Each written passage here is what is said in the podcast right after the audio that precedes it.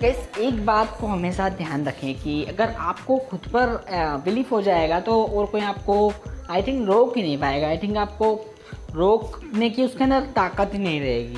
क्योंकि आप खुद को जान जाएँगे, आप खुद को समझ जाएँगे, तभी आप ये चीज़ एक्शन ले पाएँगे। ऐसा आपको समझना होगा कि कोई भी आपको कुछ भी बोले, आपकी खुशी जो है, आपकी हैप्पीनेस जो है, वो आपके हाथ में है। ना कि और किसी पर्सन के हाथ में। और किसी बंदे के हाथ में और किसी के भी हाथ में आपकी हैप्पीनेस हो ही नहीं सकती।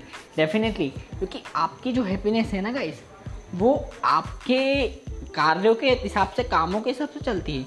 ना कि और लोगों के जो वर्क्स हैं, उनके अकॉर्डिंग आपकी हैप्पीनेस नहीं चलती है। आप जो एक्चुअल में डेली करते हैं, जो आप एक्चुअल में हैं, उस अकॉर्डिंगली आपकी जो हैप्पीनेस है, आपकी जो खुशी है, वो एक्सप्रेसेबल रहती है। ना कि आप के लिए कोई और दूसरा कुछ भी करे तो वो इतना ज़्यादा इम्पेक्ट यहाँ पर नहीं डालती। बट आप अगर अपनी खुशी को अपने हाथ में रखते हुए वर्क करें तो डेफिनेटली आपको समझ में आ जाएगा कि आपकी जो हैप्पीनेस है, वो आपके हाथ में है ना, कि किसी और के हाथ में और किसी के हाथ में आपकी हैप्पीनेस हो ही नहीं सकती।